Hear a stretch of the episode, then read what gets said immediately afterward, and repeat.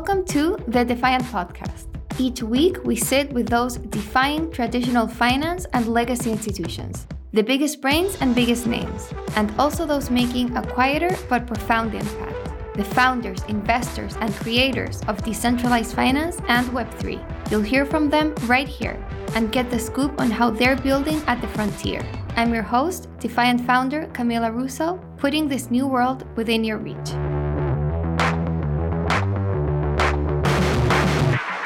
Nexo is a go to platform for all things crypto. Invest in the hottest coins out there and start earning interest of up to 20% paid out daily. Need cash ASAP but don't want to sell? Use your crypto as collateral and receive a credit line at premium rates. Open your account at nexo.io till March 31st and receive up to $100 welcome bonus. That's nexo.io. All right, here we are with Laura Shin. Laura, welcome to the Defiant podcast. I'm so thrilled that you could join me. I'm thrilled to be here. Thanks for having me. The former senior editor at Forbes and one of the first mainstream journalists to report full time on crypto, Laura Shin has seen it, been there, and written about it all. She's been reporting on the space as long as I have. She's the creator and host of the popular podcast Unchained, and recently published her first book, The Cryptopians Idealism, Greed, Lies, and the Making of the First Big Cryptocurrency Craze. To much acclaim, but where did it all start for Laura, and where did the inspiration for Cryptopian stem from? So, I was covering personal finance for Forbes, and I'd been covering that beat for I think like four years or so. And I was getting a little bit antsy. I just wanted something new. You know, I really do best with like a challenge and like learning new things. And I was getting to the point where, oh, I feel like I kind of already know all this material. So it was just not fun for me. I, you know, was losing interest. And the Forbes editor said, oh, hey, we have this idea to do a Forbes FinTech 50 list. Do you want to head up the list with another reporter? So she and I divided the list into categories and I took the category digital currencies and then just completely fell down the rabbit hole. So that was how I got started. But that was in 2015. And then the year after is when I started Unchained in 2016. Wow. So basically, okay, so you discovered crypto in 2015, and then one year later, you were already leaving Forbes and starting your own crypto dedicated. Like, no, platform. no. So, okay. So, okay. So the so I I was with Forbes altogether I think for like 5 years mm-hmm. but the first four of those years I was a freelancer. And so when I started the podcast, I was still a freelance freelancer. I was still my own entity. Oh. And then what happened was so okay, so I, you know, discovered Bitcoin and blockchain as it was called in 2015. And mm-hmm. I was very obsessed with it immediately. And I think there might have been one time or another where they said, Oh, hey, like, do you want to come on full time? And I said, I'll come on full time if you let me cover only Bitcoin and blockchain. And they were like, no, no, no, no, no. Because at that time, not that many people were interested. So it just made no sense. And they were like, we're not mm-hmm. going to do that. So then I was like, okay, then I'm not going to come work for you full time. So then in 2017, when finally things started really picking up, then I think I was like getting other job offers. So then they were like, okay, we'll bring you on full time and we will let you cover this full time. And so that's why, like in my bio, I say that I was the first mainstream media reporter to only cover crypto because at that time I knew like none of the other reporters were like only doing that. I knew I was, that was like, I, I was allowed to only do that. But yes, when I joined them full time in 2017, I was already doing the podcast. And then what happened was in the course of those seven months when I was at Forbes full time, the downloads were getting so great. And someone who was doing some volunteer work for me said to me, Oh, hey, like she was doing research on different crypto podcasts for her full time job. And she said, Oh, Laura, by the way, you know, you could be making this much money from sponsorships. And I had no idea. And I was like, Oh, okay, that's more than I make from my full time job. so then I said, Okay, well, you know what? If that's the case, then I will leave Forbes and then, you know, it doesn't take me my full week to do the podcast. So I will use the non podcast time then to work on a book, which is what now I've been doing for the last four years because I left Forbes in February 2018. And then it took me, I think it was like maybe roughly six months to do the proposal. And then it was like another you know maybe six to eight weeks to do the contract and so i didn't officially get the book contract until the fall of 2018 I see. Okay, got it. Yeah. Okay, so you started Unchained in 2016 while you were still at Forbes, and then you left to just like do your book, like uh, write the book. Yeah, yeah. But one key mm. point is that since I had started the the podcast at Forbes as a freelancer, they actually wrote the contract for me so that I owned it from the beginning. And so, mm. whereas I think had been a full time staffer and I had worked there, then I don't think I would have owned the podcast. So right. the fact that I started it before and then later got hired full time meant that, that you know I was coming and already owning it. And then so when I left, yeah, I didn't have to like negotiate anything because I already owned it. Oh, that's so. amazing. What do you think got you so interested in crypto? You know, that's such a good question. It's hard to explain. Maybe some of it was because I was reporting that FinTech 50 list. I was mm-hmm. learning all about the flaws in the banking system, you know, because all the fintechs were saying, oh, well, these these are all the problems with the banking system or the financial system, and these are the problems that we're going to solve. And then so when I kind of understood how they're doing it, and then I learned about like how Bitcoin worked, it was like, whoa, well, this is clearly superior.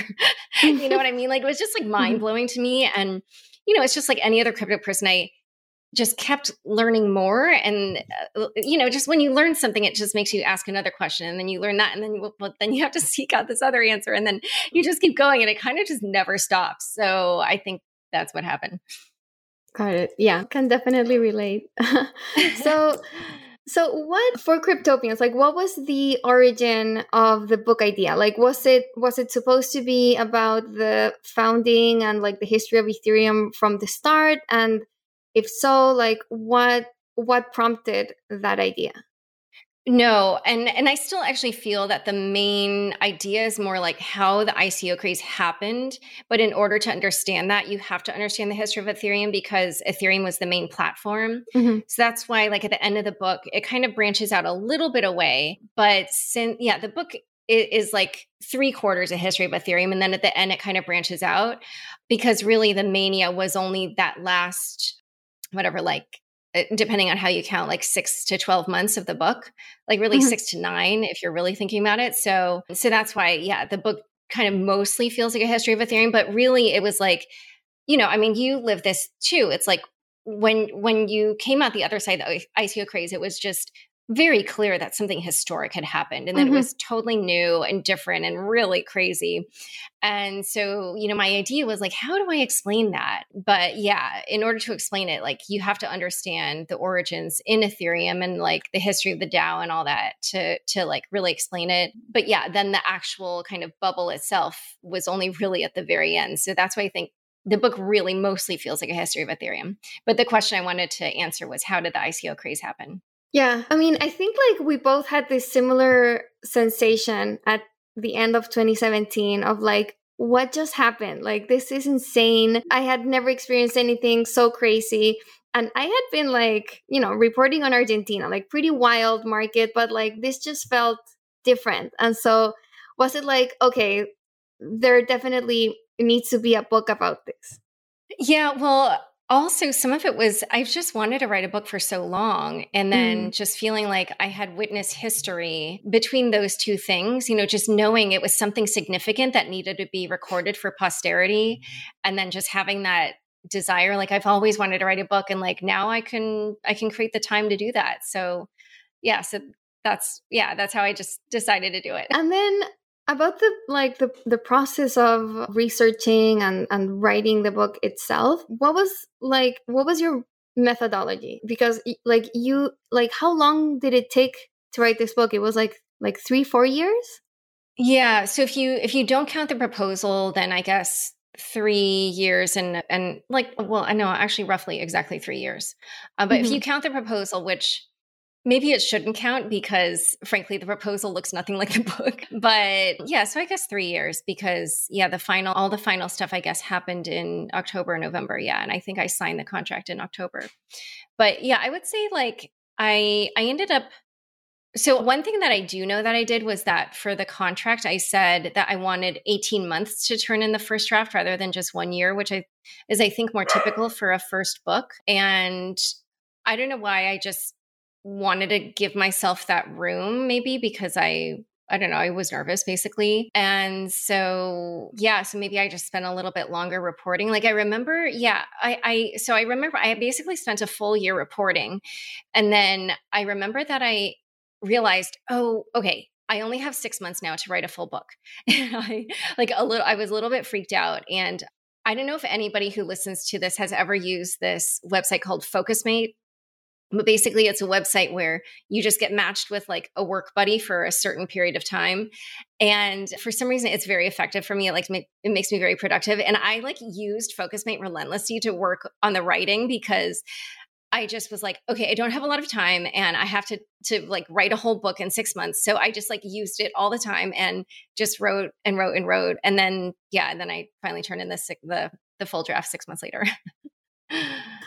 okay, so you spent a full year just reporting and then 6 months writing. Yeah, but okay, but mm. then what happened was that the editor wasn't happy with the first draft.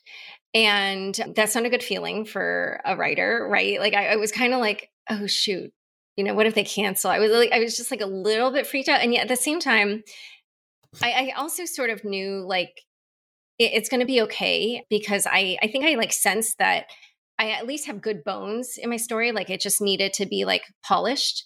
And so we did like a test run where I kind of did some additional edits. And then my editor loved it. And it was good for me because I didn't even feel like I'd done very much.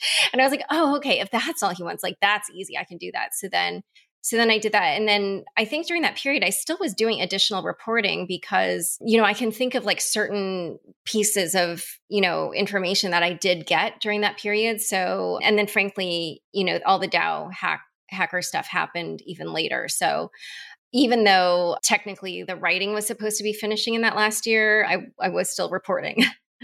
in 2016, the DAO, a decentralized venture fund on Ethereum, had raised $139 million in ETH by the time the crowd sale ended, making it the most successful crowdfunding effort to that date. Weeks later, a hacker siphoned 31% of the ETH in the DAO, which was about 3.6 million or 5% of all ETH then outstanding. In her new book, Laura investigates the DAO hacker. Who was this hacker, and how did Laura find a credible suspect to one of the greatest mysteries in crypto?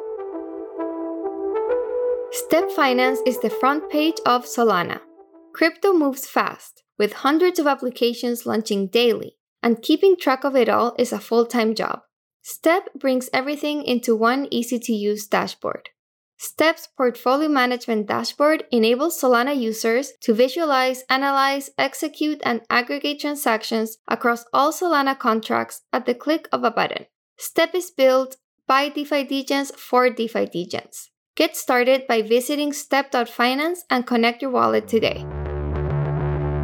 So, okay, so this is very fascinating and uh, like like most things in crypto it's kind of crazy so okay so as you read in the book and i don't want to give too many spoilers for people who haven't read it but at the time there were some suspects that were identified and when i picked this up years later i pursued those just to like you know pursue whatever the the the basic leads are. And the way the book was eventually going to be published was just showing my homework. Like, you know, I did these interviews. Here's kind of like why they came under suspicion. Here's what their responses were. And then just sort of not saying anything conclusive but just being like i'm just presenting you know i'm just like following the the lead and like finishing out this investigation kind of thing and then so as you probably know you know when you are finishing up a book they do what are called like three final passes. And then it's like between you and the publishing house right? It's like they have it and they do like legal and copy editing and proofreading and you know what all the index like whatever they're doing. And then they pass it back to you and then you because like they make changes. And so then like my fact checker and i were and just kind of like making other tweaks like because sometimes you know in editing they like might introduce something that's like inaccurate or whatever. So we were tweaking it. And in between the first and the second pass is when alex van de sande who was involved in rescuing the money He's a Brazilian Ethereum Foundation person. He initially started as a user experience designer. And he reached out to me and he said, Oh, hey, you know, five years ago when the DAO hack happened, the Brazilian federal police opened an investigation into the DAO and by extension into me because I'm Brazilian. And and they said, you know, well, he's involved, but could he even be the hacker? And so Alex wanted to commission some kind of report to help exonerate himself.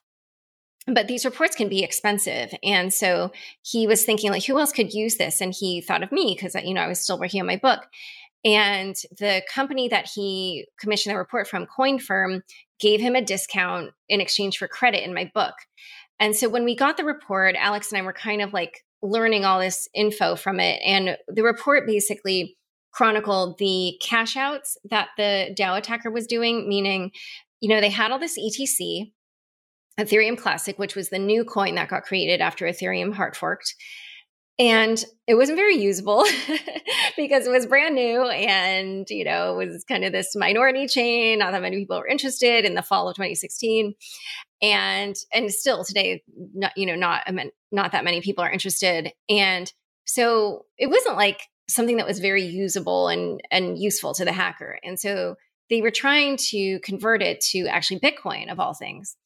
And the exchange that they were using for this is Shapeshift, which at that time was it so it didn't take KYC, meaning it didn't take know your customer identities and stuff like that. So, you know, there were no like customer accounts. So it wasn't like I could have just tried to find somebody at Shapeshift and be like, hey, like, you know, who whose account was that that was converting this ETC to BTC?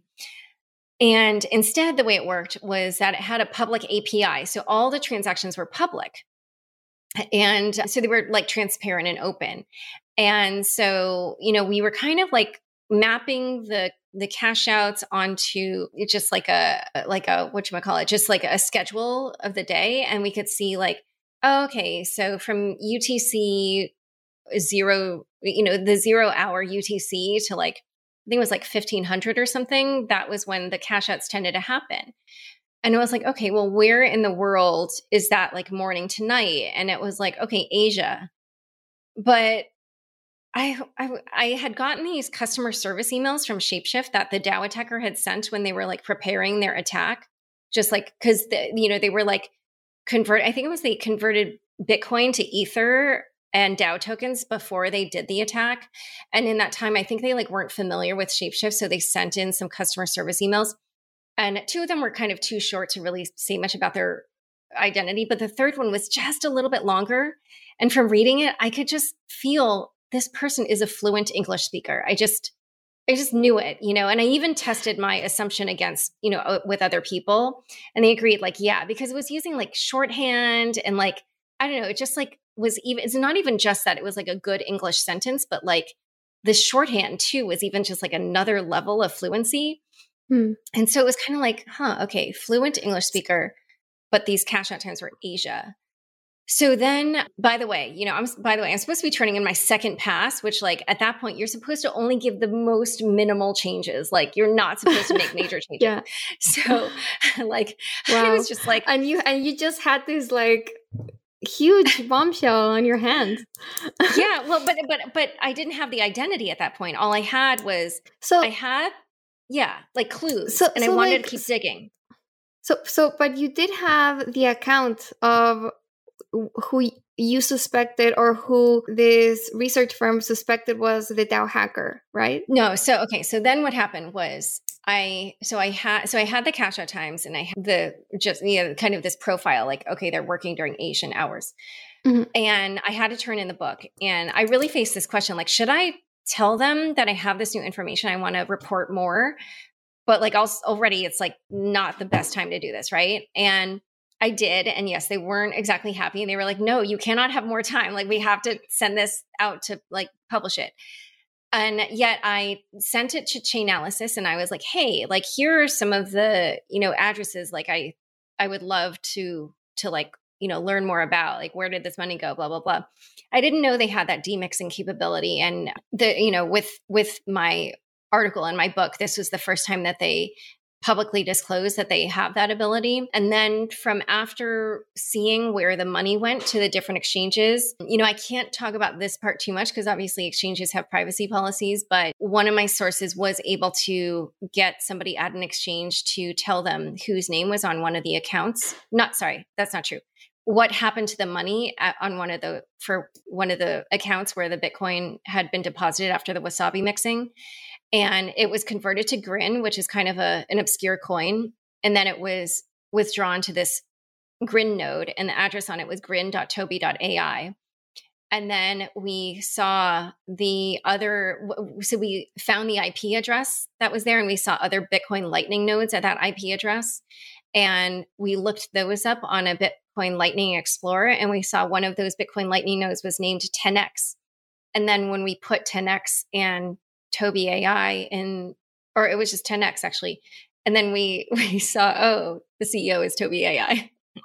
and so we were like, oh, okay. And then, so then after that, then I went back and like kind of filled in everything else. And then it was good because once we had that name, then all the other things fit, right? He is, flu- is fluent in English. He lives in Asia. He was very interested in the DAO. He was very familiar with its code. He was calling out what he thought were vulnerabilities in the DAO code. He contacted the creators about that. He wrote blog posts about it.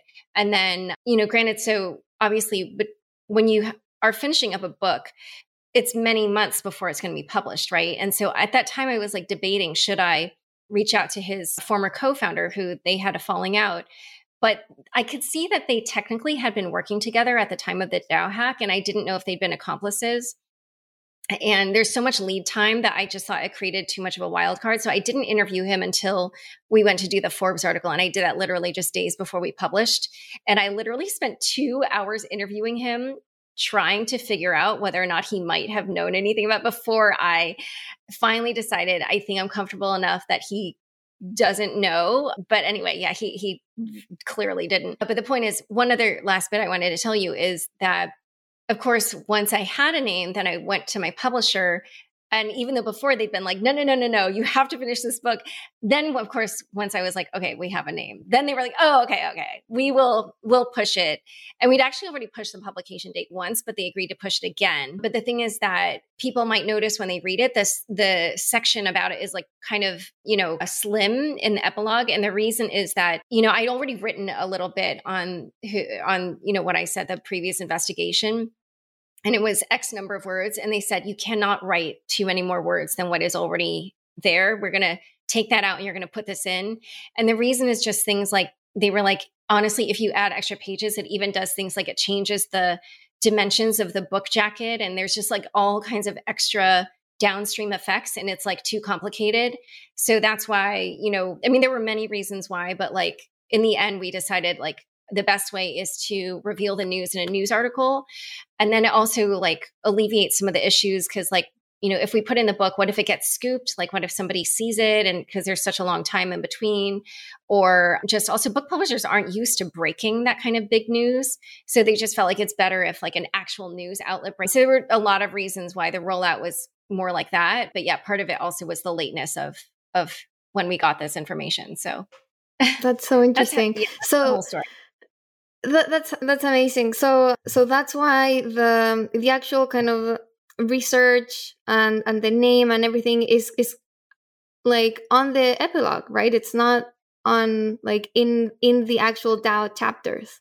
Exactly. Yeah. Because it, it all came together at the end. And then people, if you wow. compare the epilogue against the Forbes article, there's a lot more in the Forbes article just because I had that mm-hmm. room. And yeah, just, yeah. So Wow. And then were you able to, I can't remember, I, I, think you mentioned this in the book, but were you able to interview the guy, like the 10X founder, or did he never get back to you? He just sent one email saying, Your statement. Uh, your statement and conclusion is factually inaccurate. I can give you more details if you like. And so I immediately wrote him back saying, yes, I would like more details, but he never responded. And then the wow. same thing with the Forbes article. You know, we sent him the fact checking because since the Forbes article has more information, mm-hmm. I sent him all of that and there was no response whatsoever. So where where is the case now? Like, uh, are there like legal actions being taken against him, or like what's next with this? I mean, I publish the information, you know, whether or not there's any other thing going on. I, you know, nobody, I, I yeah, I can't really say, mm-hmm. but yeah, I, I would be interested to see. I remember that I did ask a couple of different prosecutors whether or not this was even illegal. And there isn't like a consensus view on that, which was kind of interesting. But yeah, I mean, it's, yeah, I, I feel like I sort of did my part. And then if there's anything else, you know, uh, I guess we'll find out later. That's interesting on the point on like whether this e- even is illegal, right? Can you kind of expand on that? Oh, well, it kind of goes to just how, you know, right now there's no regulation in, around crypto, or they're even trying to figure out what the regulations are.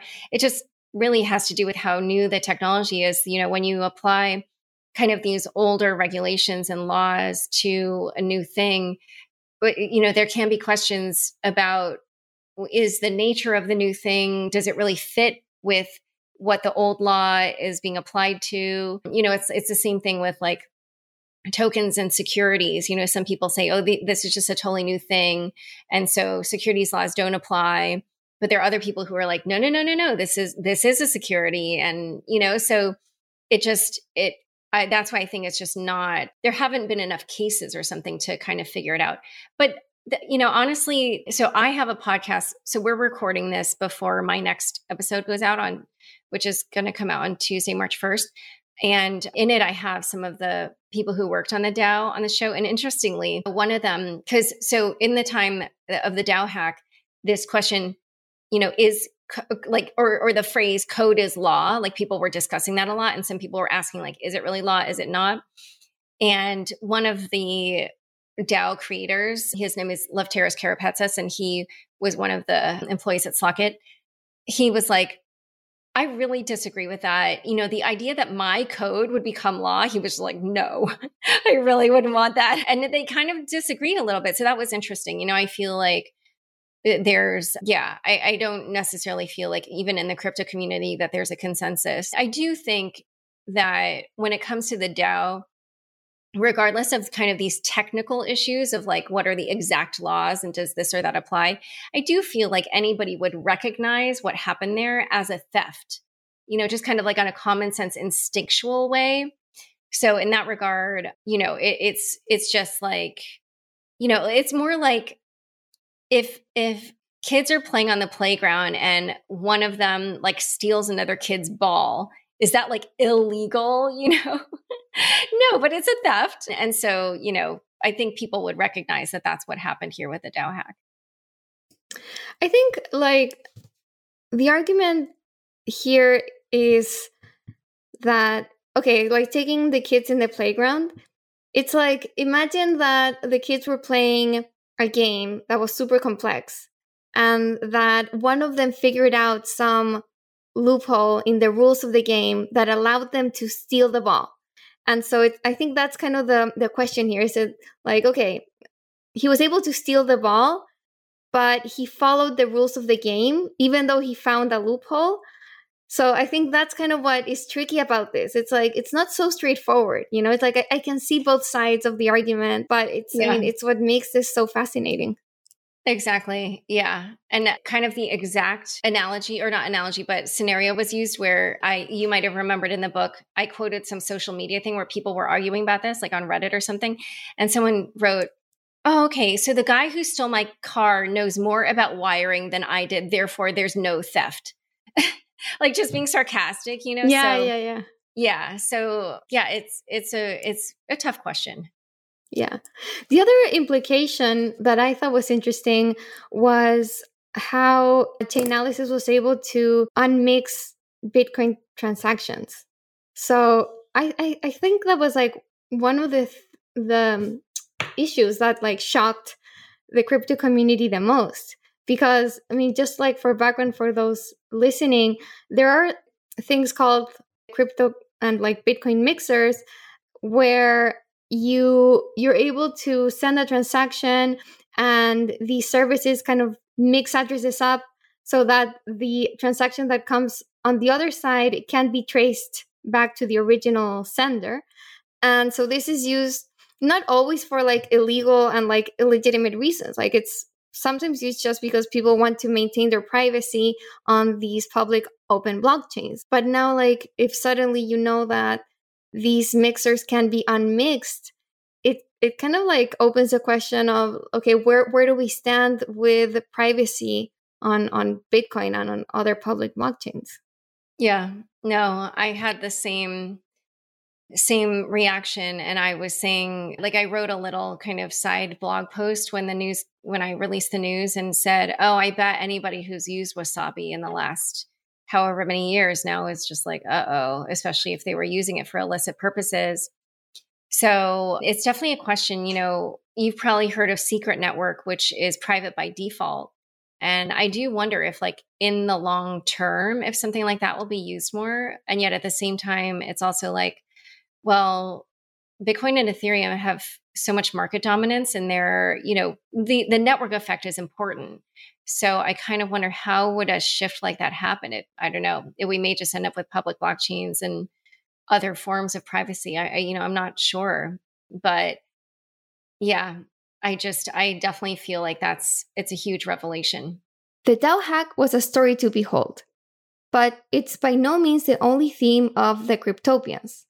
While my book on Ethereum, The Infinite Machine, included more of the context leading up to Ethereum and spent a little more time on its impact with ICOs and DeFi, Laura's Cryptopians delves deeper into the Ethereum story itself and those at the core of the project, making new revelations and delivering an extremely detailed account.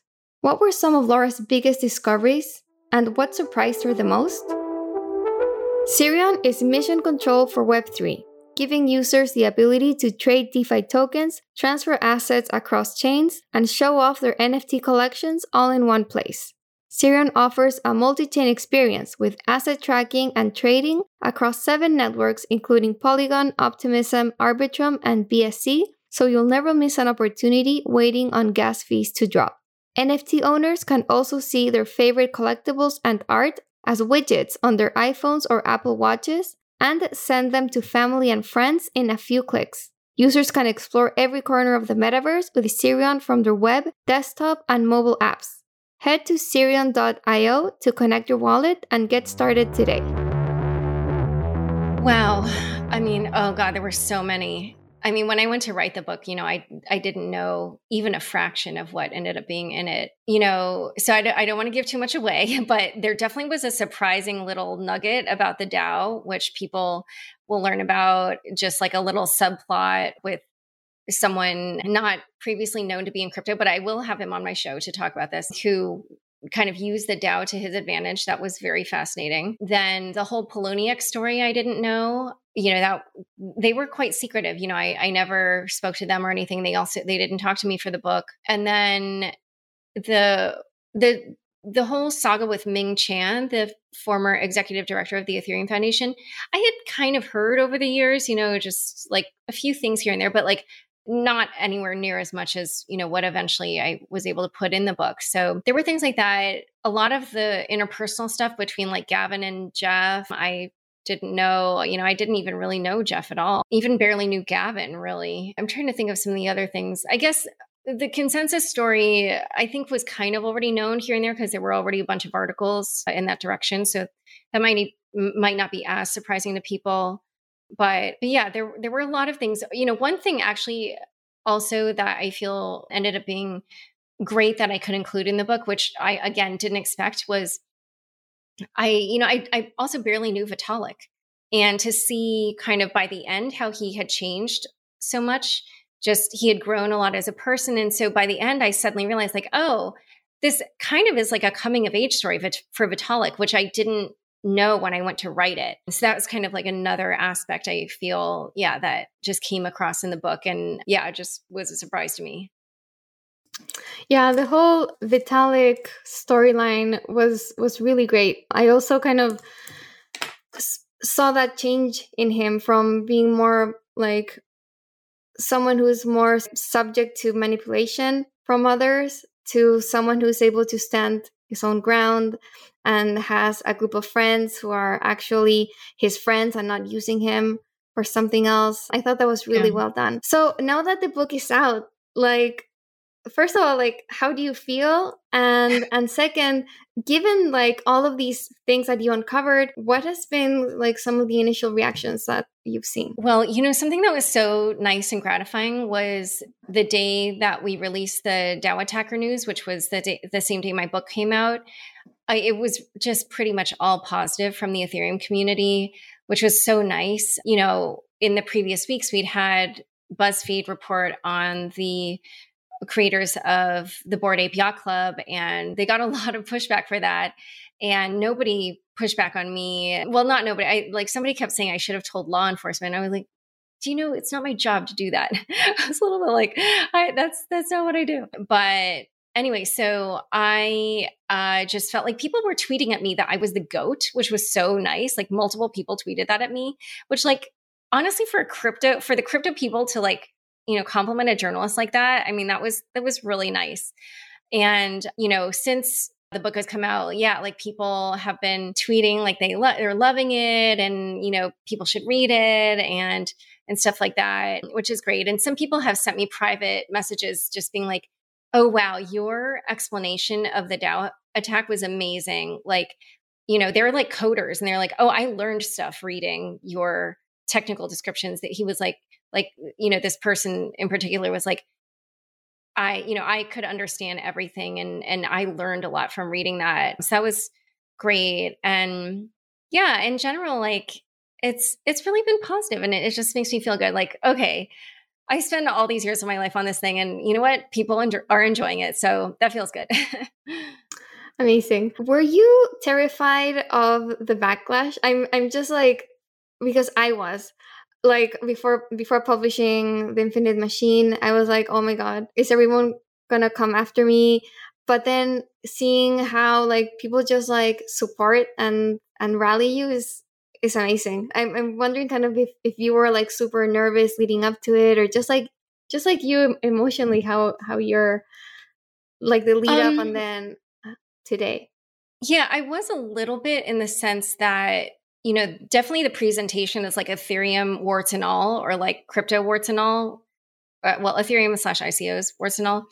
And it, it's not, you know, universally positive. There's definitely a lot of negative things in the book. And I kind of thought, okay, so who's the natural audience? Because you would think it would be Ethereum people, but there's definitely certain things in here that Ethereum people maybe aren't going to be super excited to see in the book. But actually, honestly, the reception I've gotten so far is actually really, really positive. So then I was like, oh okay so maybe they just like that the story is accurate. You know so like like christoph jentzsch who was one of the creators of the he said for all the parts that he knows that my story was like totally totally accurate.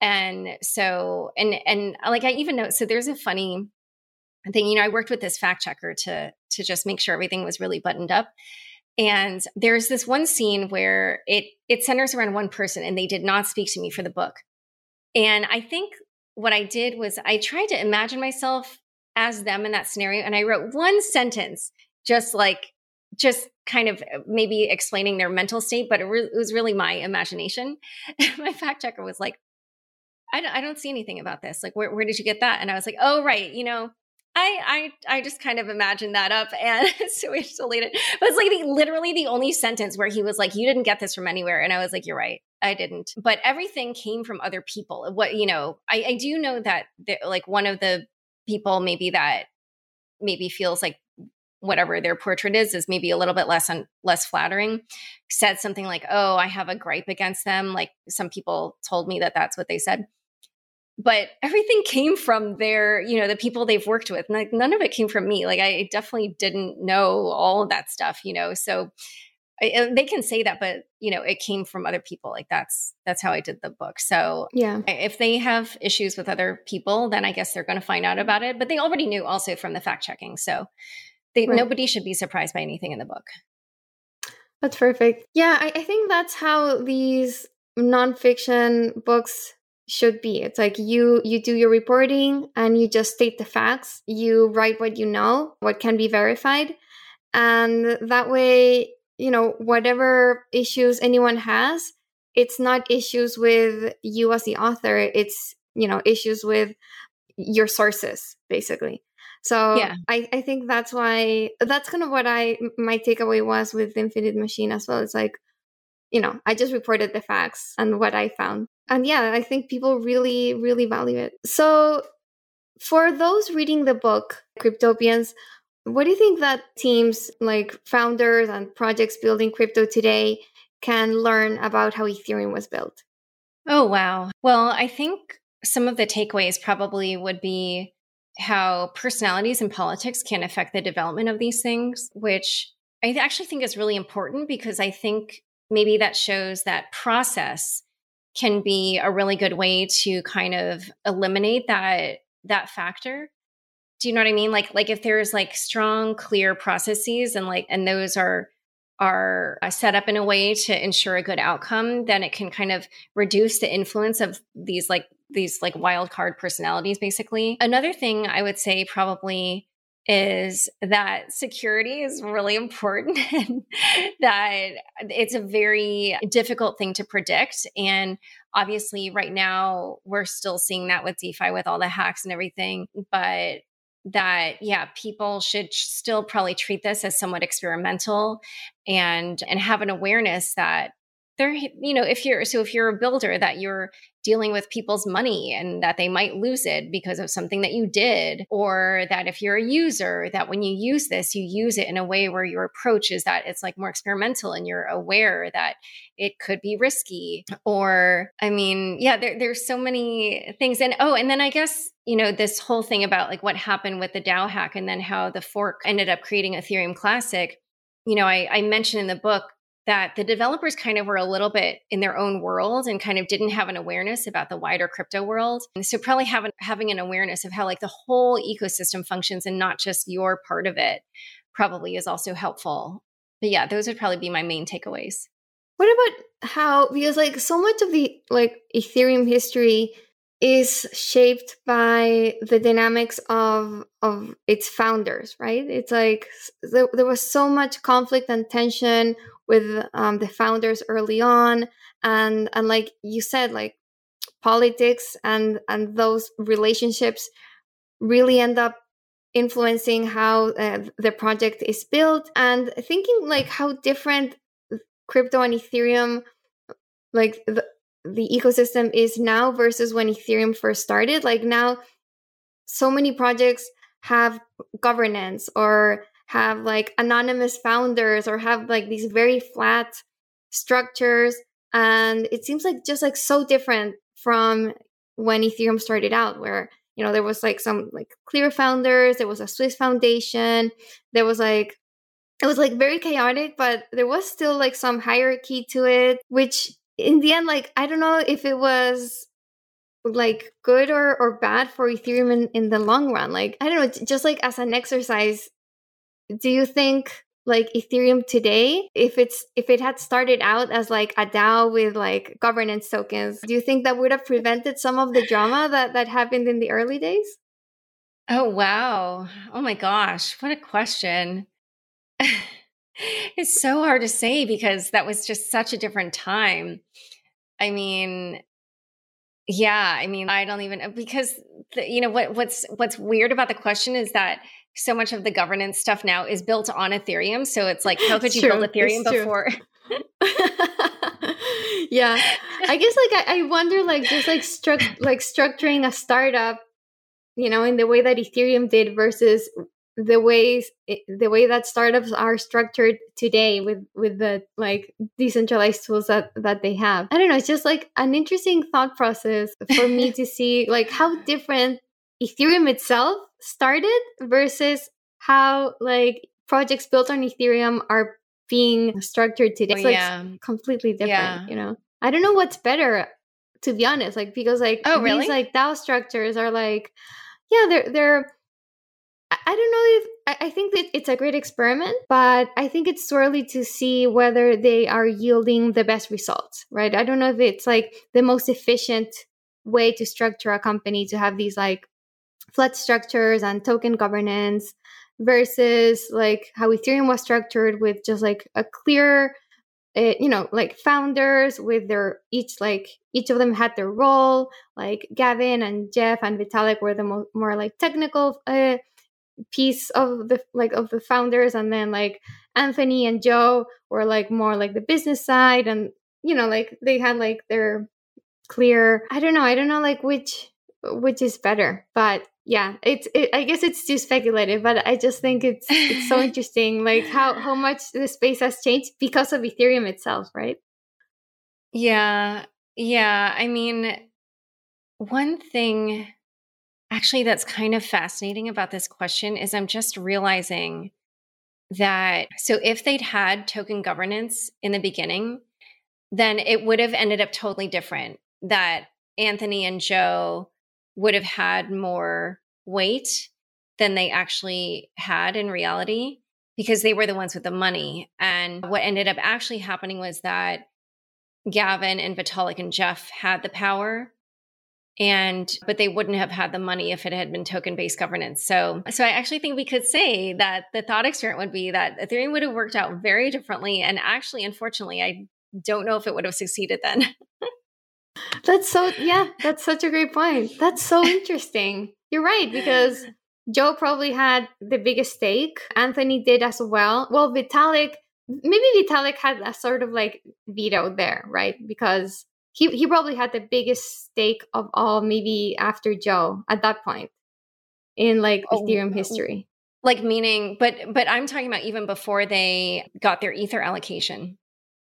Right. I'm talking right. about like before the network launched. Yeah. Like in 2014, mm-hmm. like before they had any ether allocation, and and the, and at that point, Vitalik didn't have money. Right.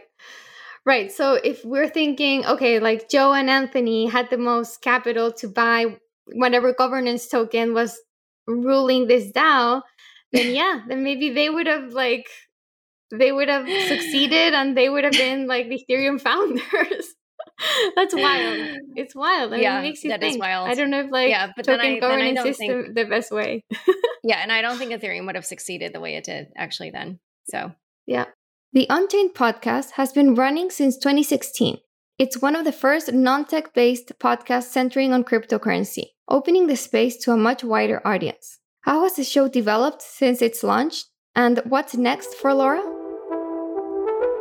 Unstoppable Domains is the number one provider of NFT domains. With your unique NFT domain, such as camilla.crypto or camilla.nft, you can replace your long complex wallet address, verify ownership of your NFT, log into Web3 apps, and join tens of thousands of people using them as their Twitter usernames.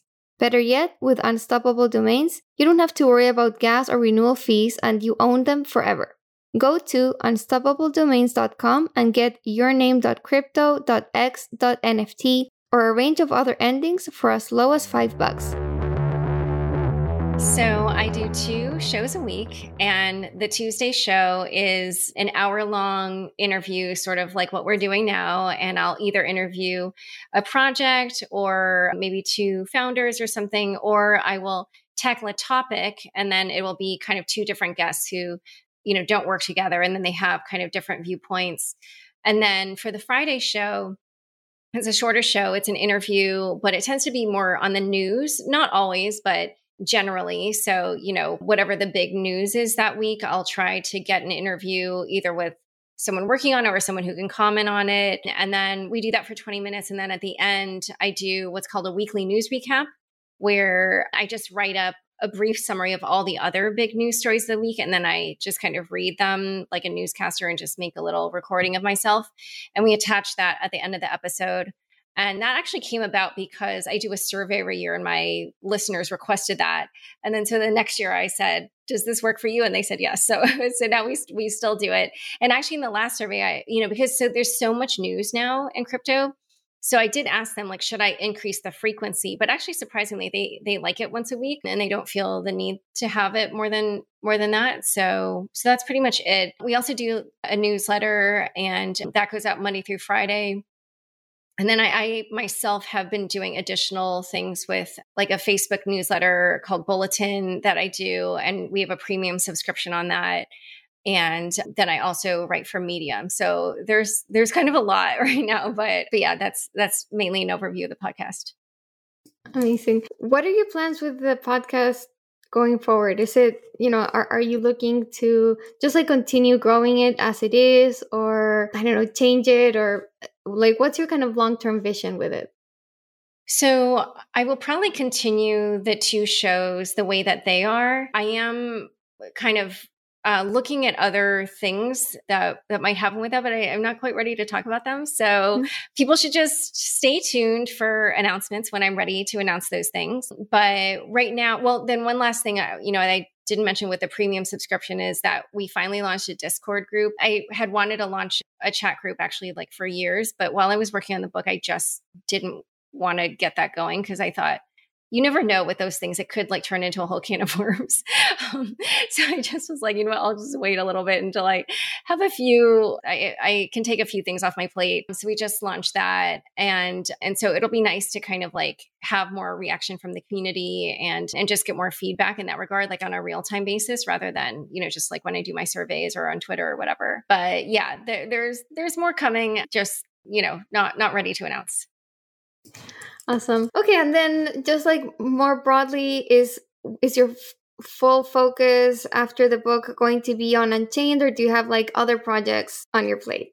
Yeah, I have other I have other projects, which is yeah. Again, oh, it's part tuned. of the thing that you you can't um, announce yet. yeah, but but one thing I will say is that I had so much fun writing the book. Like I just loved it. Mm. I I it, it, definitely was the most fun I've ever had professionally. I just really want to do it again.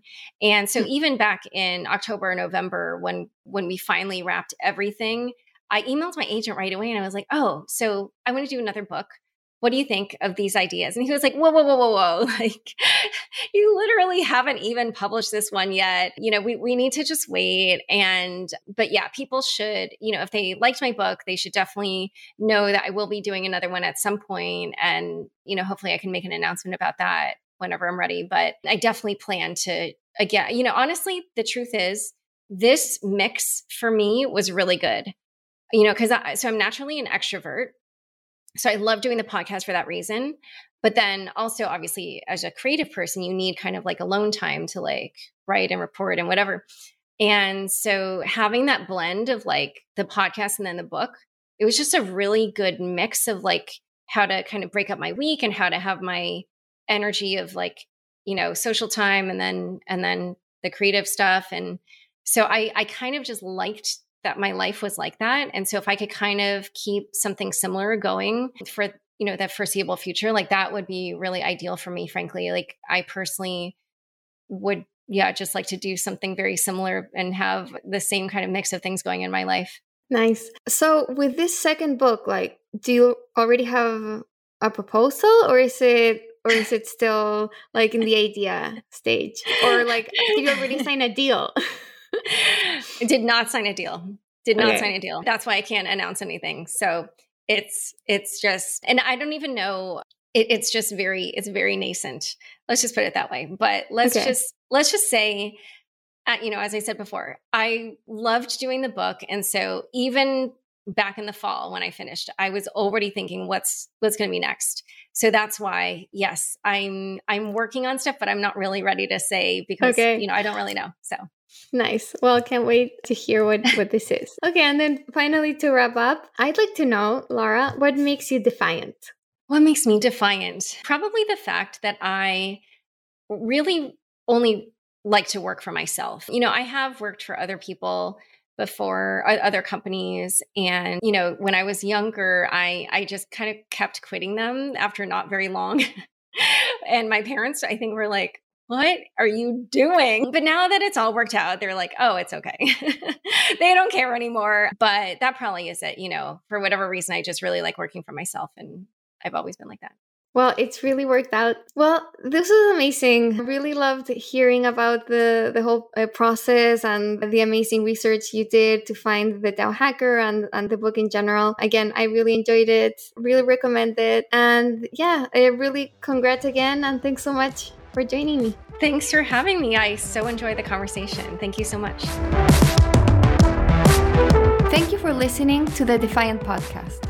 Together, we are taking hold of the world of DeFi and Web3 with the most influential voices in the space.